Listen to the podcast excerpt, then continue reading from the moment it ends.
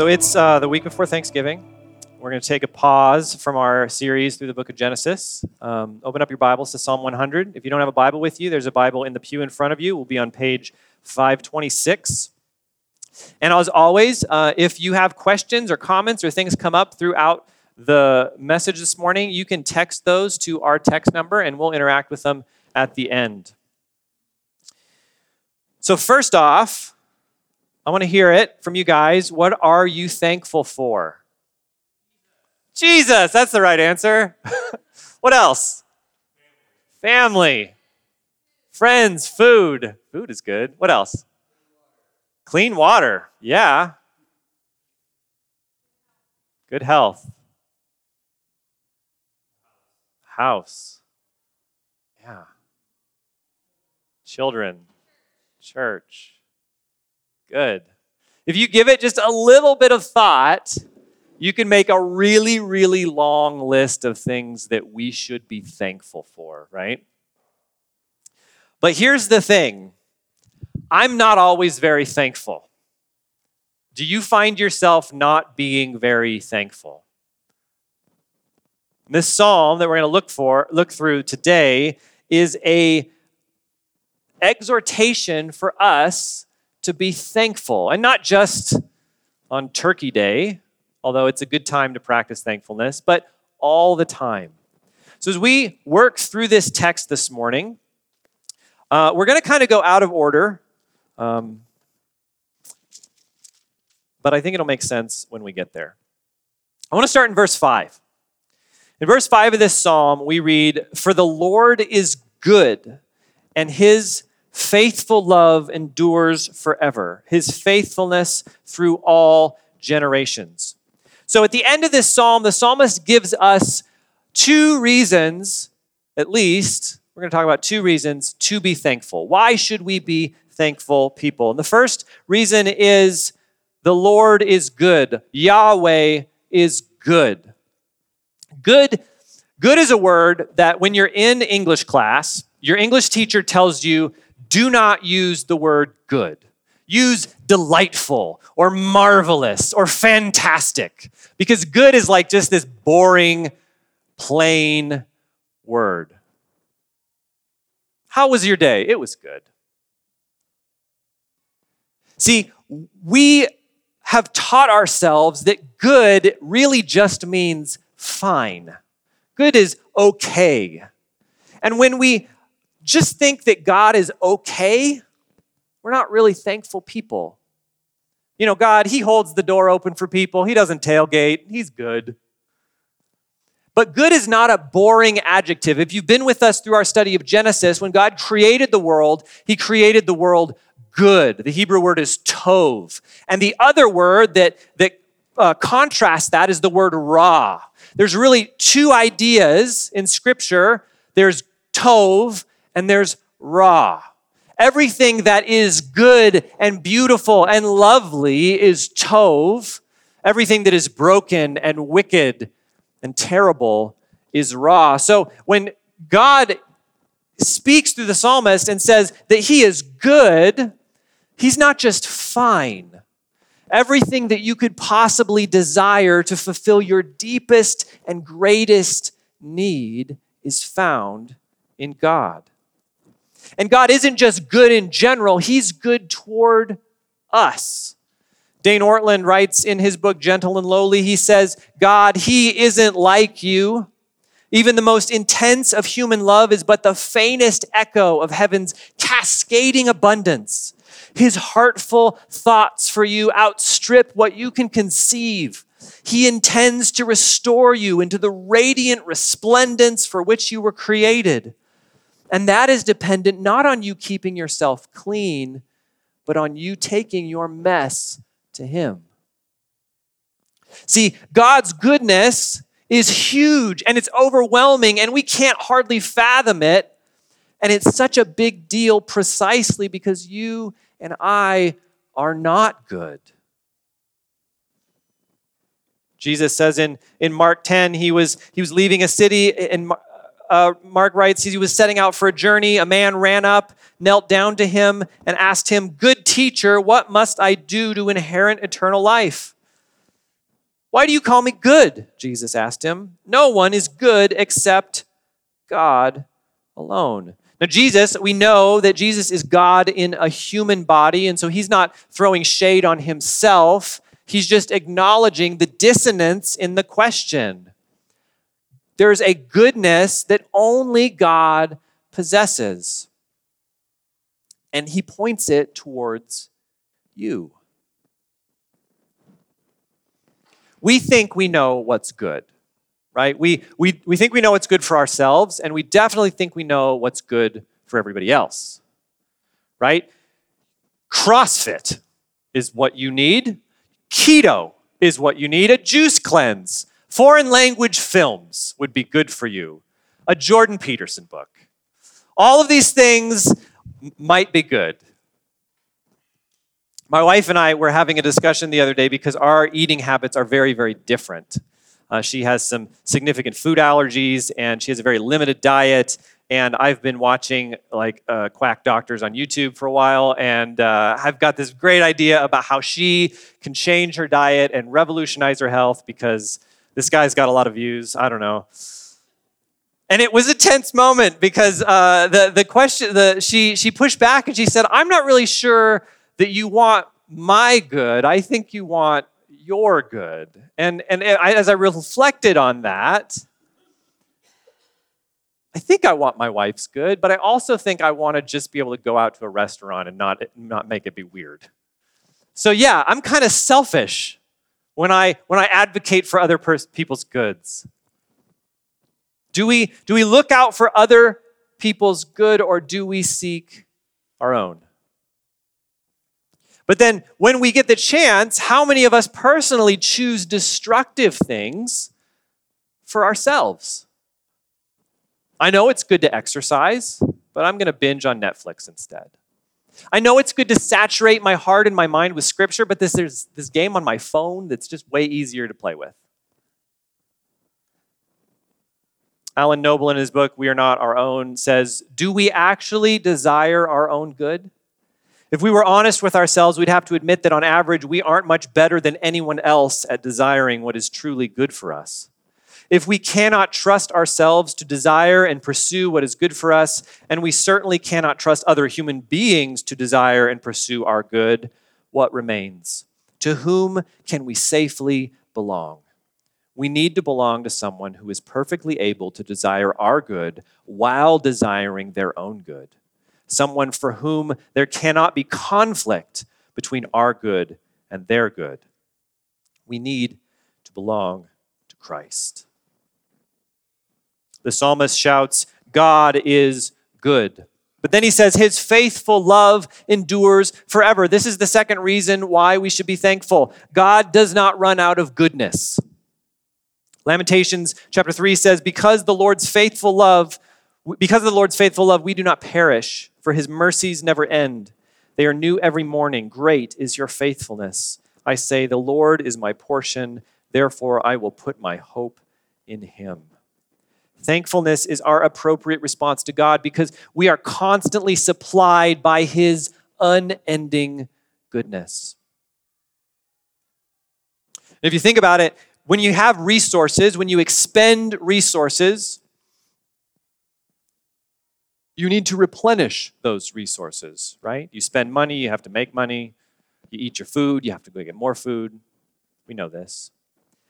And God, God is the greatest expender of resources in the universe. In Genesis 1, it says, In the beginning, God created the heavens and the earth. Imagine everything that has ever existed. Just fit that in your mind for a second. And God made all that out of nothing.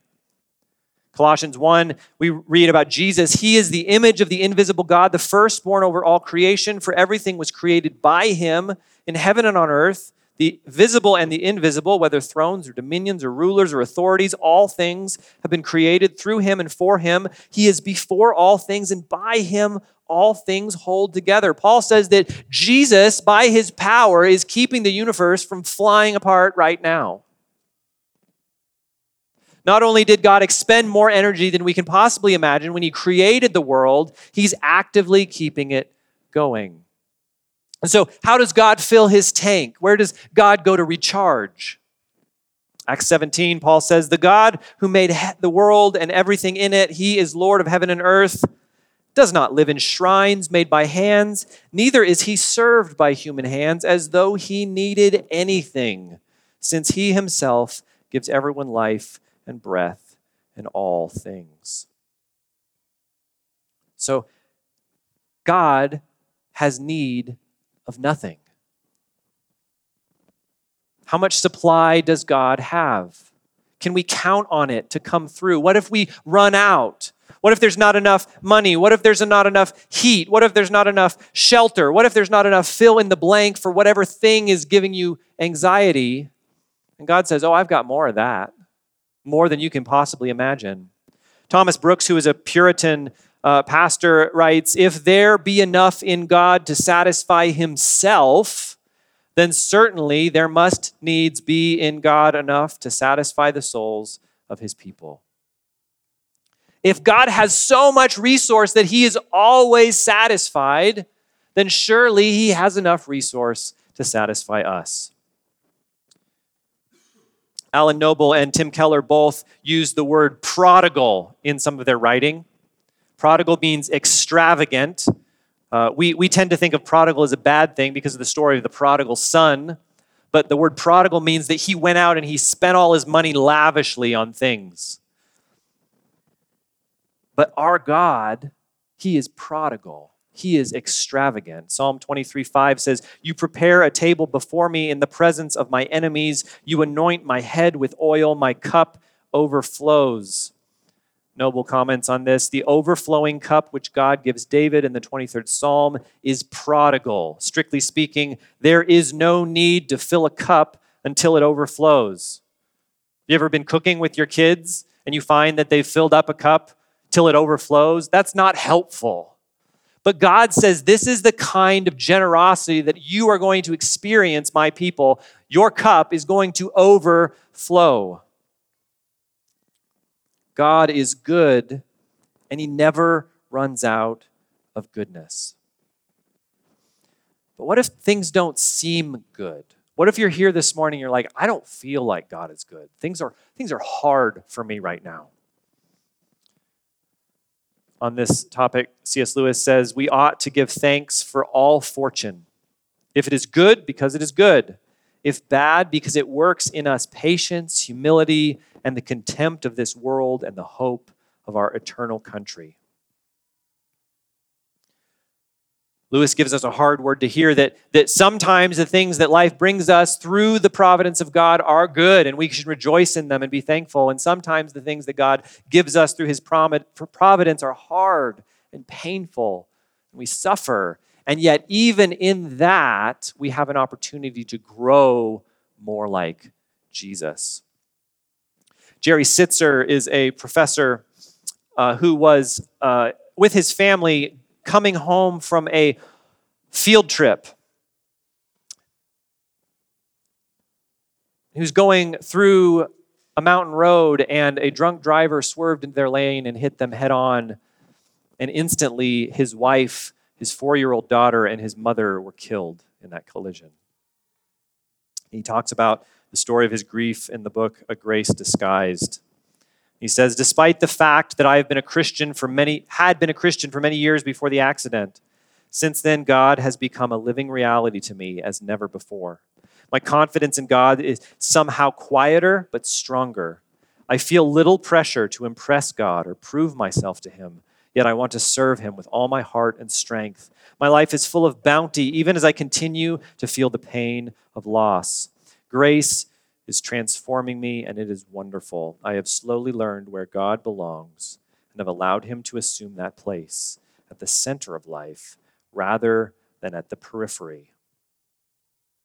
Maybe you're really suffering today. Maybe it's really hard right now. And the idea that we should be thankful even in the midst of hardship is a really hard thing to wrap your mind around. But if we come to Christ with the expectation that everything is always going to be delightful and extravagant and lovely, we're going to misunderstand the ways in which we are broken. And we're going to misunderstand God's commitment to do whatever it takes to repair the brokenness in us. And that's what all of the suffering and hardship that we experience is about. We're being shaped into the image of Christ. God is good, and God is good forever. So, this is why we should be thankful. But then we read verse 4, going backwards through this psalm. Verse 4 says, Enter his gates with thanksgiving and his courts with praise. Give thanks to him and bless his name. The psalmist doesn't give us a suggestion to be thankful, he gives us a command to be thankful. Psalm 118 says, Open the gates of righteousness for me. I will enter through them and give thanks to the Lord. This is the Lord's gate. The righteous will enter through it. The Lord's gates are open for the righteous. He's the one that lets people, based on their status, into his presence. All throughout the Bible, the words justice and righteousness are, are interchanged with one another. And uh, righteousness is relationship to God, usually. Justice is relationship to other people. And we read this and, and wonder, like, are we righteous people? Are we just people? No, we are not. We are sinful, broken people. And the command is that the righteous will enter into the Lord's presence. I used to work at the Salvation Army Kroc Center here in town, and we at one point were the host of, I think, Miss Teen North Idaho. And I'm not going to talk about what I think about beauty, pageants in general, but the, um, the evening was filled with lots of teenage girls backstage in the dressing room getting ready for whatever they were going to do. And all kinds of buzzing around parents, moms, mostly moms, teenagers, all kinds of craziness. And there's this guy that showed up to the backstage door. There's a window in the backstage door. He's probably 20. And he's like, kind of looking through the window, you know. And so we came up to him and said, Hey, what's going on? And he goes, Oh, my, my sister's in the pageant. Okay, well, do you have a badge to get in? No, but I mean, my sister's back there. It's like, well, nobody back there is going to vouch for you. You have to have a badge. Well, I mean, I'm, I don't, I mean, I'm not doing anything bad. I'm, I'm a good guy. Like, I'm sure you're a good guy, but you still don't have a badge. It Doesn't matter how good you are. I need to see the badge that gets you backstage. And we ended up having to throw him out of the building because he was a weirdo. and but here's the thing 2 Corinthians 5 says, God made the one who did not know sin to be sin for us, so that in him we might become the righteousness of God. Galatians 3, Paul writes, For through faith you are all sons of God in Christ Jesus. For those of you who were baptized into Christ have been clothed with Christ. By means of your allegiance to Jesus, you've been adopted into his family. You've been immersed in, identified with Christ. And now you are wearing Christ as clothing. Because, see, to enter into the gates of the Lord, you need the right badge. And the badge that you wear is Jesus. You can come in. You are righteous because you have the right credentials. Not because of anything that you did, but because of everything that God did. You're given the credentials by God. And if this morning, if you're not a Christian, this is not true of you. This is not automatically true of everyone. You're like the guy standing outside the dressing room. Well, you know, my mom's a Christian. I'm from a Christian family. Well, nobody inside can vouch for you, I'm afraid. Well, I'm a good guy. I do lots of good stuff. Well, that doesn't matter. The only way that you enter into the presence of the Lord is through Christ. And so we're given a command in Psalm 100 enter into his presence and thank him.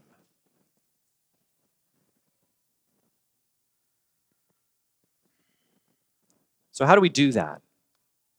Well, the rest of the psalm tells us. Tim Keller writes It's one thing to be grateful, it's another to give thanks.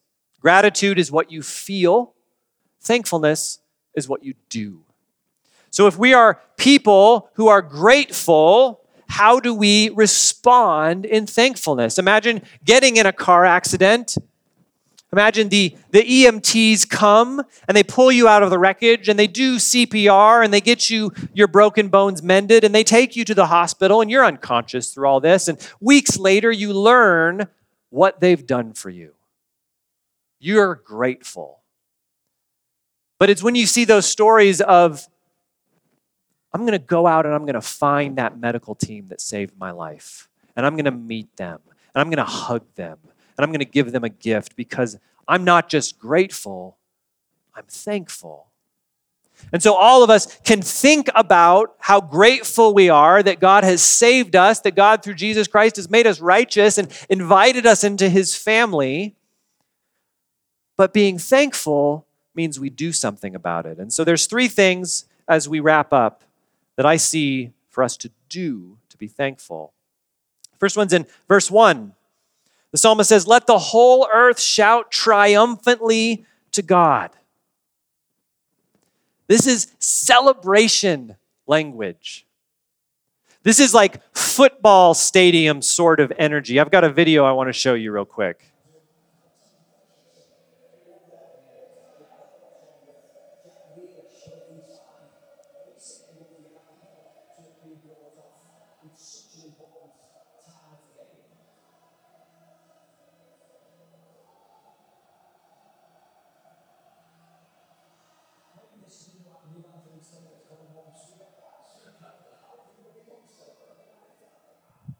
So I don't know anything about soccer.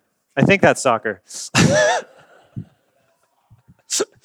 they are singing Sweet Caroline, which again, I don't think that matters. It's just the song that they're singing, and they're so excited about it.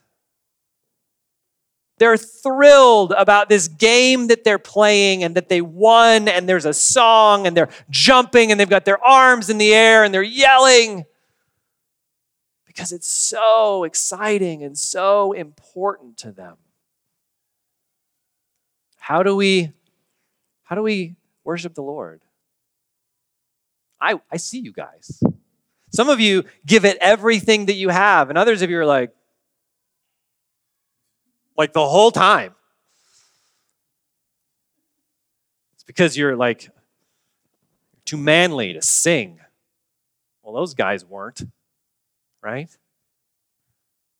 God says, shout to God triumphantly. And it's not just, it's just not, and not just you and Jesus, it's the whole community, right? The whole earth. Everybody get together and shout to the Lord. C.S. Lewis again writes I think we delight to praise what we enjoy because the praise not merely expresses, but completes the enjoyment. It's frustrating to have discovered a new author and not to be able to tell anyone how good he is, or to come suddenly at the turn of the road upon some mountain valley of unexpected grandeur and then have to keep silent because the people you are with care for it no more than for a tin can in a ditch, to hear a good joke and find no one to share it with. This is the whole point of food pictures on Instagram right? Like, oh my gosh, look at this amazing thing that I'm eating. I need to take a picture of it and share it with other people because the sharing of it is part of the experience of enjoying it. My parents were at um, one of the casinos a couple months ago at a Foreigner concert. And uh, the reason I know they were at a Foreigner concert is because I got a cell phone video from my dad of the Foreigner concert. Was it a good cell phone video? It was not. And it was like, what, what am I going to cherish it forever? No.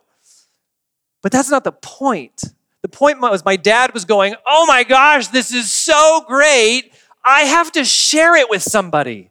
My experience of this event is not complete until other people that I care about know how awesome it is. And so the psalmist says, Let the whole earth shout triumphantly to God because he is awesome. We express thankfulness when we celebrate who God is and share the celebration with other people. Verse 2 Serve the Lord with gladness, come before him with joyful songs. Still some singing, but a way we can be thankful to God is through service. The word serve means to work, to do something, to come before him, to do something in his presence. So we already said at the beginning that, that God doesn't need anything. God is fully equipped with everything he could possibly want and desire. So why would we serve him? How would we serve him? You remember last week we were talking about the Tower of Babel and how on the top of the ziggurats they put a little bed and a like a dinner plate to like lure the god down to their temple. Is that what we're talking about? Are we talking about I'm going to do something for God to manipulate him into being nice to me? No. Hebrews 6:10 says, "For God is not unjust. He will not forget your work and the love you demonstrated for his name by serving the saints and by continuing to serve them." Galatians 6, Paul writes, "Let us not get tired of doing good, for we will reap at the proper time if we don't give up. Therefore, as we have opportunity, let us work for the good of all, especially for those who belong to the household of faith." Matthew 25, Jesus says, uh, The righteous will answer him, Lord, when did we see you hungry and feed you, or thirsty and give you something to drink? When did we see a stranger and take you in, or without clothes and clothe you? When did we see you sick or in prison and visit you? And the king will answer him, Truly, I tell you, whatever you did for one of the least of these brothers and sisters of mine, you did for me. So God tells us, I don't need anything from you. I have everything I could possibly want. But serve me anyway. And what we find as we read through Scripture is that God is served when we serve his people. So, how have you been equipped to give of yourself for the good of others? Maybe you have time. Maybe you have talents. Maybe you have relationships. Maybe you have finances. And those aren't all mutually exclusive either. You can't just like, well, I'm, you know, I know there's a lot of people that, that give money and then they think my job as a Christian is over. And like, well, that's not really how it works. We're called to give with everything that we are and everything that we've been given back to God. Jesus says in Luke, Give, and it will be given to you. Good measure, pressed down, shaken together, and running over will be poured into your lap. For with the measure you use, it will be measured back to you. This is that prodigal overflowing cup language, right? Doesn't make any sense that you would fill the cup until it overflows, but Jesus says that's what I'm like. And that's what you have access to. The cup that you bring in serving other people is the cup that God uses to bless you. And that's not the prosperity gospel. God is not a slot machine. He's not like something that we just have to figure out the, the right set of keystrokes and then he automatically does what he's told. He's not giving us a formula for possessing the American dream. And it's not exclusively about money anyway. Nevertheless, Jesus here is challenging us to live lives trusting that our Father is not only imaginably wealthy in every, every possible category, but we are too. We have more than we could possibly imagine that we can give away to others. What opportunities do you have? Maybe, maybe there's things that you're good at, but, but maybe the, there's just people and situations that God has made you aware of a family that's sick, that needs meals, somebody who needs their plumbing repaired, and you happen to have those skills, a, a young couple that really needs a date night, and you could babysit. Sam Allberry says it is almost impossible to overstate the positive impact we can have on others if we are coming looking for ways in which to be an encouragement. My friend Jared is so aware of this. He walks into a room and he instantly knows what people need. And he engages with them. And, and he shames me because I am so unaware of that kind of stuff. It's not how I was built. I walk into a room and I just think, man, I am uncomfortable. What do I need? It's selfish. But some of you are part of this body because you're wired like my friend Jared. You see the needs before anyone else does. Nobody has told you anything, but you can look and go like, "Oh yeah, there's something going on there. I need to pursue that person and see how I can help them." And one of the ways you can help the rest of us is to show us what those needs are and teach us how well we can serve one another. So we express thankfulness to God when we celebrate Him with one another, and we express thankfulness when we serve other people, especially other Christians, with whatever God has given to us. And thirdly, in verse 3, we read, Acknowledge that the Lord is God. He made us, and we are His, His people, the sheep of His pasture. So, uh, in the first Marvel Avengers movie, who, who's an Avengers fan? Yeah, okay, good. Um, the villain in the film is Loki, Thor's brother. There's this scene where he's in Germany and he's kind of revealed his magical self to this crowd of people. And he goes, Kneel before me! And everybody freaks out and they all get down on their knees. And then he gives this speech. He says, Is not this simpler? Is this not your natural state? It's the unspoken truth of humanity that you crave subjugation. The bright lure of freedom diminishes your life's joy in a mad scramble for power, for identity. You were made to be ruled. In the end, you will always kneel. And there's this one guy, I mean, it's, it's in Germany, and there's these kind of Nazi overtones. And there's this one old guy that's in the back, and he gets up off his knees in defiance. And Loki says, Kneel! And the funny thing is, he doesn't say no. He says, Never to a man like you. And it's it's such an interesting point of this movie because everybody knows that Loki is the bad guy. But here's the thing Loki's right.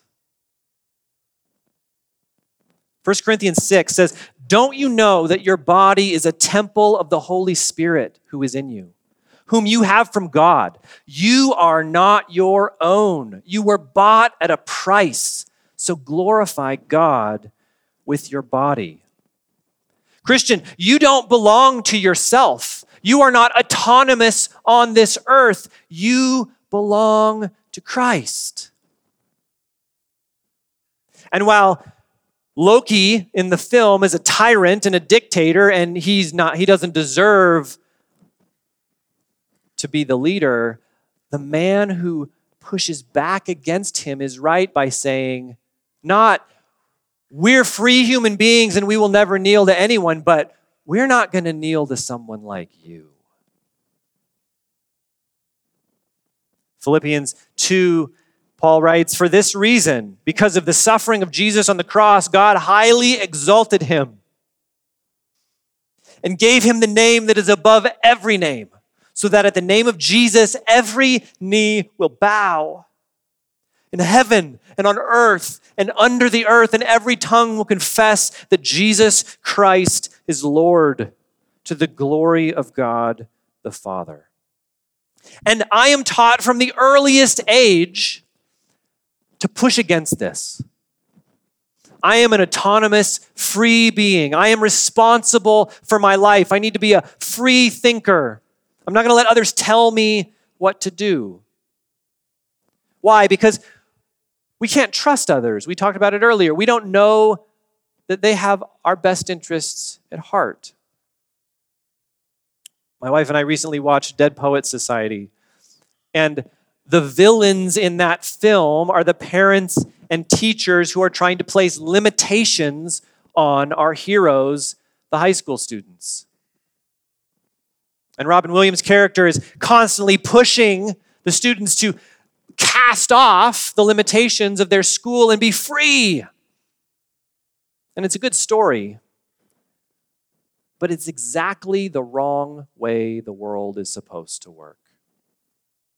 Again, Alan Noble writes One of the ways abuse is perpetuated is by grooming victims into believing that they are not their own.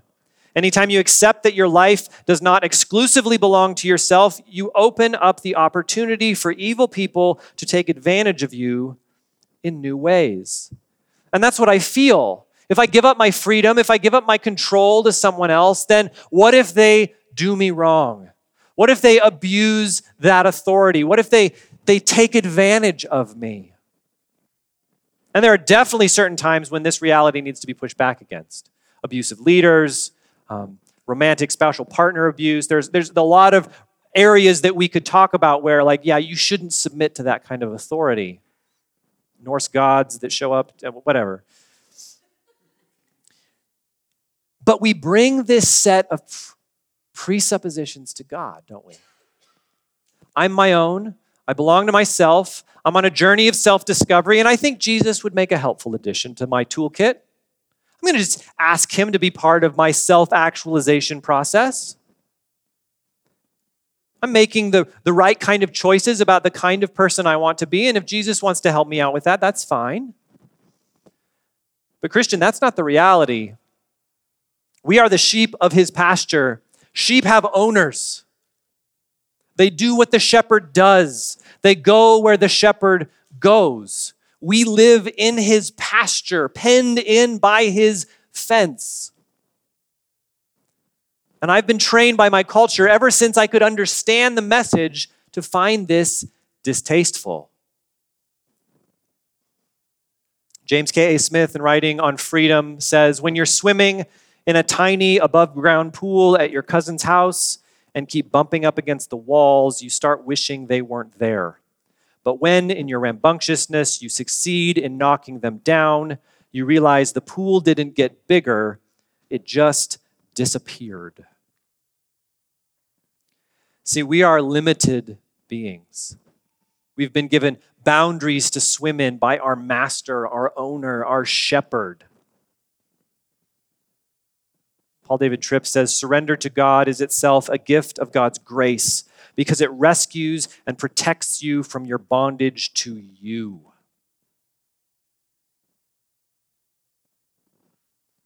acknowledge that the Lord is God. That's a, it's not a hard one to do, but it's one we often forget. It doesn't, doesn't take a lot of work. It just takes a second to sit and go, you know what? I am not my own. I do not belong to myself. I belong to Christ. We express thankfulness when we celebrate in community. We express thankfulness when we serve one another, and we express thankfulness when we see the beauty of the grace of God and acknowledge that we belong to Him. So, this morning, coming into the Thanksgiving holiday, here's my encouragement from Psalm 100 God is good, He's better than we could possibly imagine, even when we don't understand the pain that we're in. Let's not be people who are just grateful for his goodness, content to just smile and nod at the truth placed in front of us. But let's be thankful people. Let's be people who acknowledge that we are not our own, we belong to Christ. Let's be people that give ourselves to one another in service to Christ. And let's be people that celebrate that we are His.